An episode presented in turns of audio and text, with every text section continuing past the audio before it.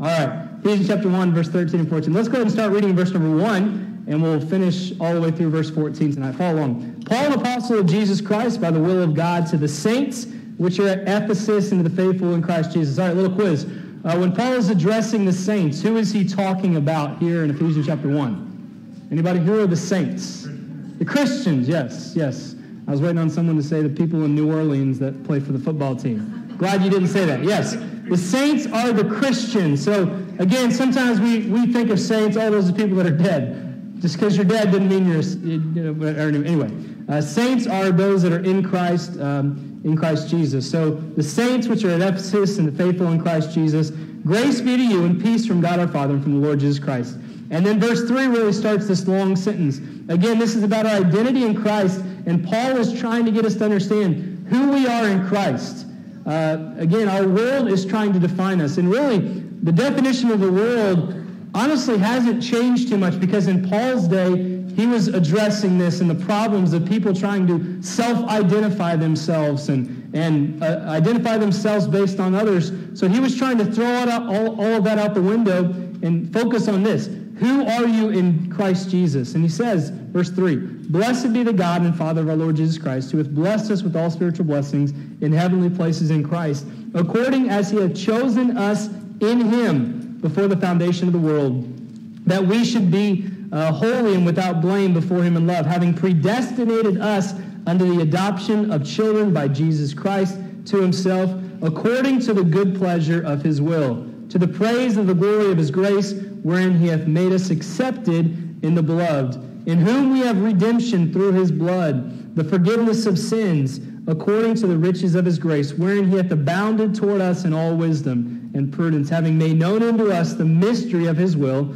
according to his good pleasure, which he hath purposed in himself, that in the dispensation of the fullness of times he might gather together in one all things in Christ, both, both which are in heaven which are on earth, even in him in whom also we have obtained an inheritance, uh, being predestinated according to the purpose of him who worketh all things after the counsel of his own will, that we should be to the praise of his glory who first trusted in Christ, in whom we also have trusted. After that, you heard the word of truth, the gospel of your salvation, in whom also, after that you believe, you were sealed. This is important, so we're going to talk about tonight. You were sealed with the Holy Spirit of promise which is the earnest of our inheritance unto the redemption of the purchased possession unto the praise of his glory. Remember that God made you, he saved you, and because of that, you're worth everything to him. Apart from Christ, our life is a failure. Our life is a wreck. Our life is ruin. It's chaos. But in Christ, we are so many things. And so far, what we've seen Here's what we are in Christ. Now, saying with me. You should know this by now. In Christ, first of all, I am blessed. In Christ, I am chosen. In Christ, I am adopted. In Christ, I am accepted. In Christ, I am redeemed. In Christ, I am forgiven. In Christ, I have wisdom. In Christ, I also have understanding. In Christ, I have completion. And then lastly, we talked about this last week. In Christ, I have an inheritance. This is important. Again, this is who we are. This is what defines us. Nothing else in the world truly defines us. But as a Christian, it's all about who you are in Christ. We've been made an inheritance in Christ. In Christ, we have a wonderful inheritance. It talks about this in 1 Peter chapter 1, verses 1 through 4. And in Christ, we are an inheritance. We're valuable to him. I want you to turn over with me to John chapter 17 quickly. John chapter 17. The thing that, that blows my mind as we talked about that inheritance last week is that everything that the Son has, everything that Jesus has, we have also. Everything that God gave his Son, he has given us as well because we are co-heirs with Christ Jesus. And really, John chapter 17 is a, is a great prayer of our Lord and Savior. I want you to kind of take note of how many times we see Jesus talking about us. Verse number one, I'll kind of read through this quickly. These words spake Jesus and lifted up his eyes to heaven and said, Father, the, uh, the hour is come, glorify thy Son, that thy Son also may glorify thee, as thou hast given him power over all flesh, that he should give eternal life to as many as thou hast given him. And this is life eternal, that they might know thee, only true God, in Jesus Christ, whom thou hast sent. I have glorified thee on earth. I have finished the work which thou gavest me to do. And now, Father, glorify uh, thou me with thine own self, with the glory which I had with thee before the world was. Now, verse number six. This is when he's talking about us. I have manifested thy name unto the men which thou givest me. Talking about the Christians. Out of the world, thine uh, they were, and thou gavest them me.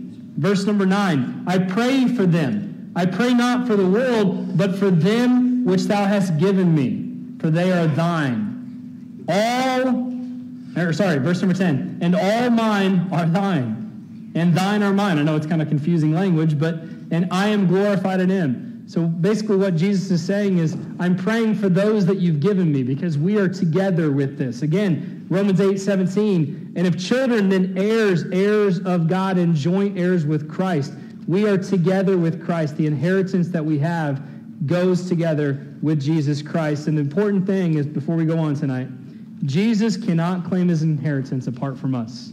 So what he has, what he gets, we get too. And really, you should be blown away by that concept. I am. When I, when I study it, when I think about that, you know, in, in order to have an inheritance, typically something has to happen. Someone has to die. Well, who died? Jesus. He died for us. And he died and he rose and he, and he was buried and, and he rose back to life on that third day. And his inheritance is, is everything. Now, now we get what he gets, and it's a wonderful thing. It's a wonderful principle. Now let's move on tonight. We now move from eternity past, which is in verses 4 through 6 of Ephesians 1, to history past, which is verses 7 through 12, to the immediate experience of the Christians in Ephesus. It's pretty impressive, Nate. Sorry, he distracted me. The Holy Spirit worked in their lives and they knew it. So here's the final thing that we are in Christ tonight. I am sealed. I am sealed. In whom you also trusted after that you heard the word of truth, the gospel of your salvation, in whom also after that you believed you were what? sealed. Now, this is important. We're going to talk about this for a few minutes tonight. You were sealed with that Holy Spirit of promise. You know, the entire process of salvation is given in this verse. First, the sinner has to hear the gospel of salvation. How many have ever heard the gospel of salvation? Came to a saving knowledge of Christ. Many of us in this room have heard the truth of Jesus Christ, the truth of the gospel. We repented of our sins. We believed on God. We trusted in him. That's really what this verse is kind of talking about in the first part of it. But when you when did you get the Holy Spirit of promise? Let me ask this question. When did you get the Holy Spirit of promise? The moment you got saved. As soon as you got saved, you got the Holy Spirit living within you, indwelling within the believers. And Paul wants the Christians here in Ephesus to understand the significance of the sealing of the Holy Spirit. There's three primary truths, I think I have this in your notes, that Paul is trying to get across here. First of all, it's a finished transaction. Nothing we have to do. It's already been finished. Once you're saved, here's, here's your gift, here's your promise, the Holy Spirit. It's provide or sorry, second thing is this. It provides security and protection. Security and protection. We'll hit on this a little bit later. But the great thing I love about salvation is that it provides security and protection, basically meaning this I'm eternally secure. There's nothing I can do that can lose my salvation. Jesus has already done the work for me. And the third thing is this it's a mark of authenticity. It's a mark of authenticity. Have you ever wondered why Jesus had to leave this earth? I have at times. How many have ever wished that he was still here? Anybody? Yeah, I, I, do. It would be a wonderful thing. I mean, to, to really just be able to, to sit at the feet of Jesus and, and hear him speak and, and kind of go up to him. What were you talking about there? Can you please explain that? Because sometimes people ask me to explain what I was preaching. I said, you know, honestly, I have no idea what I was just preaching. Uh, but if, if, if I'm going to ask, I'm, I'm usually not like that, I know. Uh, but if, if, if we go to Jesus, he's going to be able to explain it because he is God's son. He knows it all. And it would be a wonderful thing to, to be able to witness his miracles and, and the truths that he taught. You know, it, would be a wonderful thing to, to touch him, to eat with him, and, and talk with him. But there's a reason why he left. Turn to John chapter 14. John chapter 14, starting in verse number 16. John chapter 14, starting in verse number 16. And I will pray the Father, and he shall give you another, what? Comforter. That he may abide with you forever. Even the Spirit of truth, whom the world cannot receive, because it seeth him not, neither knoweth him, but ye know him, for he dwelleth with you, and shall be in you. I will not leave you comfortless. Isn't that a great fact right there? Yes. I will not leave you comfortless. There's been times in our life where someone has left us comfortless, but our Heavenly Father, our Lord and Savior Jesus Christ, has never left us comfortless, and that's what he's trying to explain to his disciples here. I will come to you, verse 19, yet a little while and the world seeth me no more. In just a short time, I'm about to die. My life on this earth at this present time, the first time I came, it's about to be over. Because I live, ye live also. At that day ye shall know that I am, I am in my Father, and ye in me, and I in you.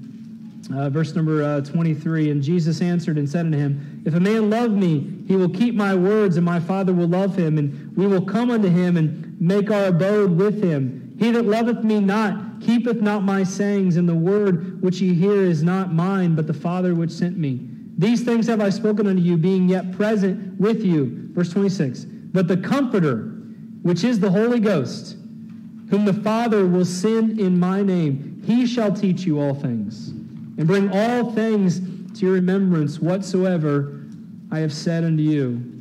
Then flip over just a page probably to John 16, verse number 5, starting in verse number 5. But now I go my way to him that sent me. Jesus again talking, my, my time is done, it's time for me to go. And none of you asketh me, whither, thou, whither goest thou? But because I have said these things unto you, sorrow hath filled your heart. Nevertheless, I tell you the truth. So here's the reason that Jesus had to go. It is expedient for you that I go away. Now, again, you, think about that. Like, why would Jesus have to go? It'd be a wonderful thing if he were still here. But he had to go for a reason, for a purpose. For if I go not away, the Comforter, who is the Comforter? The Holy Ghost, the Holy Spirit. The Comforter will not come unto you. But if I depart, I will send him unto you. So the reason Jesus had to go, if Jesus didn't leave, then the Holy Spirit would not come. The Holy Spirit is our comforter. You know, when Jesus was on earth, he was fully God and fully man, which means he had all the powers of God and all the limitations of man. And what I mean by that is this as fully man, he could only be in one place at one time, right? But the Holy Spirit can indwell within all believers. So Jesus had to leave so the Holy Spirit would come. And that's a great truth that we, we see tonight. And that's what Paul is trying to get across. The Holy Spirit has come and indwells within the believers. When Jesus left, he spent, he, he sent his Holy Spirit. As I said on Sunday, Spurgeon once said, the Holy Spirit is not to us a luxury, but a necessity. We need the Holy Spirit. He's the one that teaches us and guides us and moves us and leads us in our lives. I heard a preacher say this here recently. He said, We should strive as Christians to obey every impulse of the Holy Spirit. And that's important. Because the Holy Spirit is the one that leads us, that guides us, that directs us. And that's why there's been many times in my life where, you know what, the Holy Spirit has led me to do something and I didn't do it. How many have ever felt a prompting to, to witness to someone? Anybody? To invite someone to church? How many have ever had that prompting, that leading, and you did not act upon that? Yeah, many of us have. Now, that prompting, that leading, if you're a Christian, is what? It's the Holy Spirit. The Holy Spirit is moving and directing in your hearts. Hey, go talk to that person. Go invite them to church. No, no, no. I don't want to do that. I can't do that. I'm not going to sing at Walmart, or I'm going to sing very, very quietly so nobody around me can hear. I don't know why I'm saying that. That just came into my mind. I think the Holy Spirit prompted me in that. No, Michael did a great job with that. Uh, really better than most of us probably would do. So I, I appreciate him doing that. I was joking with him last week. Sometimes he gets himself in trouble when he gets up here to kind of repreach some things, and he says some things that just come out, and oh man, now I have to do that. so I, I try to watch what I say. Anyway, let's continue on. First thing we see about being sealed with the Holy Spirit is this the Holy Spirit's indwelling. Verse 13, in whom also ye after that you believed, you were sealed with that Holy Spirit of promise. The moment you got saved, the Holy Spirit came into your heart, took up residency. He indwells within believers. The ministry of the Holy Spirit is a wonderful thing, and, and I don't have time tonight to talk all about the ministry of the Holy Spirit. As we get into other chapters in Ephesians, we'll, we'll address some of this. You know, in Ephesians chapter 5, it talks about being filled with the Spirit, it talks about the fruit of the Spirit, and those are wonderful things. But let me quickly give you some a quick synopsis of the ministry of the Holy Spirit quickly. One thing the Holy Spirit does is this, he invites. The Holy Spirit says, "Come." Throughout the scriptures, the Holy Spirit invites thirsty souls to come and place their faith in Jesus Christ. The Spirit invites both young and old, rich and poor. Another thing the Holy Spirit does is convict. You ever been convicted? Yes. All of us have. And if you haven't, maybe it's because the Holy Spirit is not indwelling within you, but the Holy Spirit convicts. The Spirit convicts of sin and righteousness and judgment. So many try to fight off conviction, but the Spirit longs for a close relationship with Jesus. So many try to fight it off, though. When the Holy Spirit convicts, it's, it's very important to listen to that conviction. Another thing the Holy Spirit does is this He regenerates. When we're invited to come, we're convinced we're convicted of our need for our Savior, but we're also regenerated at the moment of salvation. Titus 3.5 talks about that. We have a new birth, which means we have a new life and a new heart. Aren't you thankful that you're not the same person before Christ as you were after Christ? Yes. Another thing the Holy Spirit does is this, indwells. Indwells. Once we're saved, the Holy Spirit dwells within the heart of the believer. From that moment forward, we are the temple or the dwelling place of the Holy Spirit. Another thing the Holy Spirit does is he renews. We've, we've talked about this before in church, and I preached messages on that. The Holy Spirit wants to renew our minds and our hearts. He wants us to renew day by day. That renewal is that growth period. And really, the growth stage should be from the moment we get saved until the moment either Christ comes back or to the moment that Christ calls us home. So we always should be renewed and growing closer and closer to Jesus Christ. So he renews, kind of like that old little kid song, little by little, day by day. Little by little, in every way, Jesus is changing me. I'm not the same person that I used to be. You shouldn't be the same person today that you were yesterday. If the Holy Spirit has truly worked in your life, you shouldn't be the same person, right? Am I right? Yes. You should not be the same person because the Holy Spirit has been renewing you and growing you. Another thing the Holy Spirit does is this He gives assurance. And I'm thankful for this. I am no longer a slave to sin. Okay, you're not excited, but I am. I am no longer a slave to sin. Amen. Well, whatever. I don't know who I'm preaching to tonight. It's like the song we said, we sang on Sunday. We're a child of God. We're a child of God, which means we belong to God. We belong to our Heavenly Father. And then the last thing the Holy Spirit does, which we'll hit on, the Holy Spirit seals. It's impossible to find which of these is the greatest quality or ministry of the Holy Spirit. But really, this thing right here is it's, it's at the top of my list because can I ever lose my salvation? No.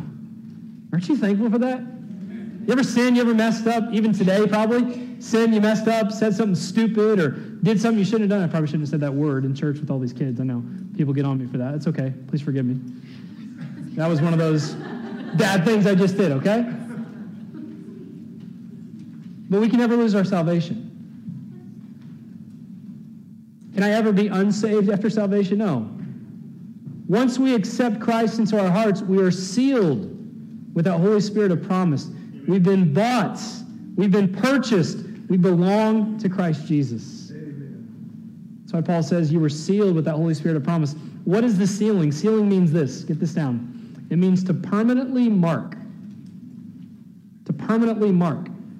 You ever marked on someone with a Sharpie or permanent marker? Isn't that great?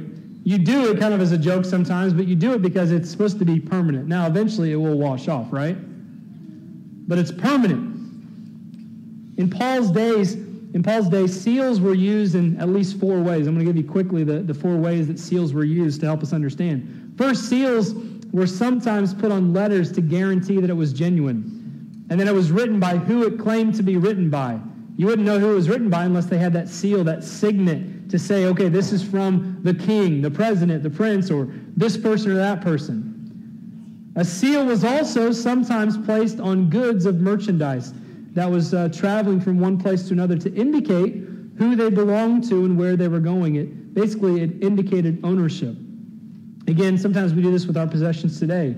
We write our names in our books, or you know, we write our names on our kids' clothing and different things like that. This clothing belongs to whoever.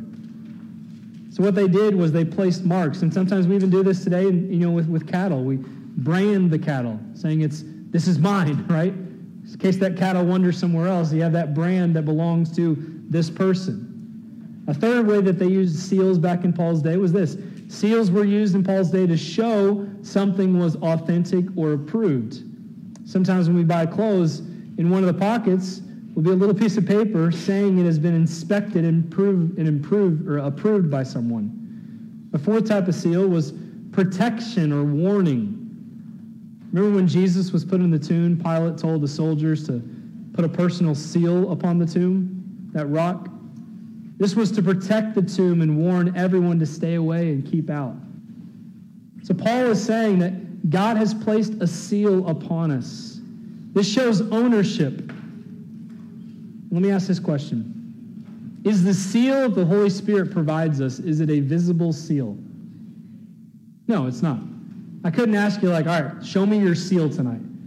It's right here. Here's my seal. No, it's just a birthmark or tattoo or whatever's on you. It's not a seal. The seal is not a visible seal. You can't show your seal to someone else. You can show them some strange, strange birthmarks, but you're not going to show them the seal of the Holy Spirit.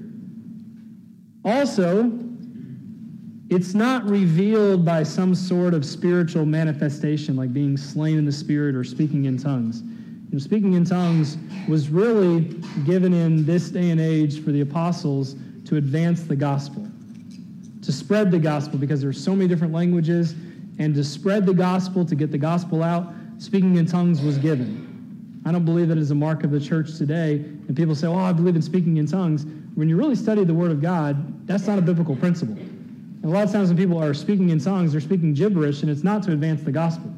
So we understand that. The sealing of the Spirit is an invisible mark to the physical realm, but this is important. It's visible to God. The seal of the Spirit is invisible. You can't show someone your seal. Hey, look at my seal. I'm sealed by the Holy Spirit. But it's visible to God. He knows who you are. In a sense, He has put His mark on you. That's one of mine. That's my child. That's my child. I am his and they are mine. Another thing we see is this the Holy Spirit's insurance. The Holy Spirit's insurance. Verse number 14, which is the earnest of our inheritance until the redemption of the purchased possession unto the praise of his glory. Let me ask a question tonight. What is the purpose of insurance? That's a heavy question, I know. What is the purpose of insurance? Somebody tell me. What, what is the purpose of insurance? What? To protect? What else? To replace? Better. Protect against loss? Yeah. What else? To insure. That's very good, Amanda. That was deep. That was deep. Very good. Anybody else? What? To repair? Yeah, could be. There's a lot of reasons for insurance, but really, I, I kind of wrote this down. It provides a guarantee, right? It provides a guarantee. Now, it's supposed to. Uh, sometimes we have to fight with the insurance company. Hey, this is supposed to be a guarantee. My property was damaged, and, and now you're supposed to guarantee that you're going to replace it and everything like that. But really, the Holy Spirit is our insurance. When it says in verse number 14, which is the earnest, the earnest. This is talking about that doctrine of eternal security. Your salvation is totally dependent on Jesus and what he's done. In Paul's day, this word earnest meant the down payment to guarantee the final purchase of some commodity or piece of property. You ever bought a house and you had to place some earnest money? Yeah. The earnest money is a guarantee that I am good for what I'm going to, to do. Now get this. The Holy Spirit is God's first installment to guarantee to his children that he will finish the work that he started and bring them back to heaven with him. Now, there's another definition for earnest. It's something that many men in this room have probably given to someone. In Greece, it's also translated an engagement ring. Have you ever given someone an engagement ring? In a sense, that is an earnest. You're basically saying to that person that you've given the engagement ring to that I guarantee I will marry you. You're going to be mine, not my property, but you're going to be mine. We're going to be together. It's an earnest, it's a down payment in a sense. Here's the great thing about this Christ is the bridegroom. We, the church, are his bride. The Holy Spirit is, in a sense, like an engagement ring. It's the promise that Jesus Christ will come back to claim you all, to claim me. And that should give great truth and great comfort. You're the purchased possession because he's redeemed you. The Holy Spirit will provide us with new bodies and an inheritance when we finally get to heaven. So it's talking about in verse 14, which is the earnest of our inheritance. Aren't you thankful that this body is not the final body that you'll have? I mean, could you imagine going to heaven and you know, you're all falling apart, as all of us are, you know, and you can't really get around, and you're going to spend all of eternity with that body? Could you imagine that? That'd be a horrible thing. When we get to heaven, we get a new body. It's part of our inheritance. We have a glorified body. No more sin, no more decay. You know, we're all going to have like energy like Nate. It's going to be an amazing thing. I'm just going to stop right there. But we're going to have a new body, and that's part of our inheritance. You see, we have a sealing in the Holy Spirit right now, which promises us and guarantees that this inheritance is ours and is waiting for us. As great as the gift of the Holy Spirit is, he is only a deposit, a foretaste, a small glimpse of the beauty and the glory and the greatness and the majesty that awaits us in eternity, in eternity, the redemption of our bodies. Once again, just in case we forgot, Paul tells us this is the praise of his glory. It's all for God's glory and not our own. It's for God's glory alone that he is giving us these wonderful riches in Christ Jesus. And that's what we see in verses 3 through 14. The wonderful riches we have in Jesus Christ. Paul made us aware of these three incredible riches that we have in Jesus. We have security from the Father. He has promised to make us holy and heirs, and we have salvation from the Son. We also have sealing from the Holy Spirit. You know, this is a wonderfully rich passage that deals so vividly with our identity. You know, in the, in the beginning series of our identity on Sunday mornings and looking at that Thrive series, I talked about your who. Where's your who hiding? If you're saved, then it's hiding in Christ. It's not in this world, it's hiding in Christ. You see, our identity is not in ourselves. Our identity is found in Jesus Christ and in Christ alone. The righteousness will flourish when we're planted in the house of the Lord. Remember this statement that I said several months ago. I don't belong to me. Let's all say that together again. I don't belong to me. So if we don't belong to me, who do we belong to? Jesus Christ. If we're saved, we belong to him. Your job, your career do not give a lasting identity and purpose. Well, that's what defines me. No, it doesn't define you because it can change. You know, being a father and mother, those are great things, but that doesn't define you. What defines you is who you are in Christ. And in Christ, we've realized who we are. That blows away all um, uh, self confidence issues, and a lot of us struggle with that. I don't know who I am, and I don't really have confidence in things. Our confidence isn't in ourselves. Who's our confidence in? Christ. It should be in Christ.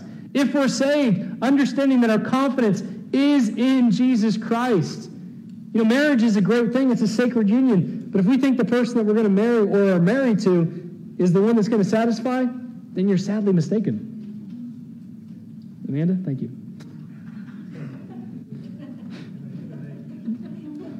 You know, we say things like, oh man, they're the person I dreamed of. Well, let me just help you out. They're not. but Jesus is. Jesus is all we've ever dreamed of and more. Because that's who we're supposed to be in Christ. And here, and I said this before, and I'm going to close with this. If you stake your identity in something that is alterable, something that can change, it will change. But if you stake your identity in something that is rooted, it will last. So if you stake your identity in, in marriage, marriage can change, can it not?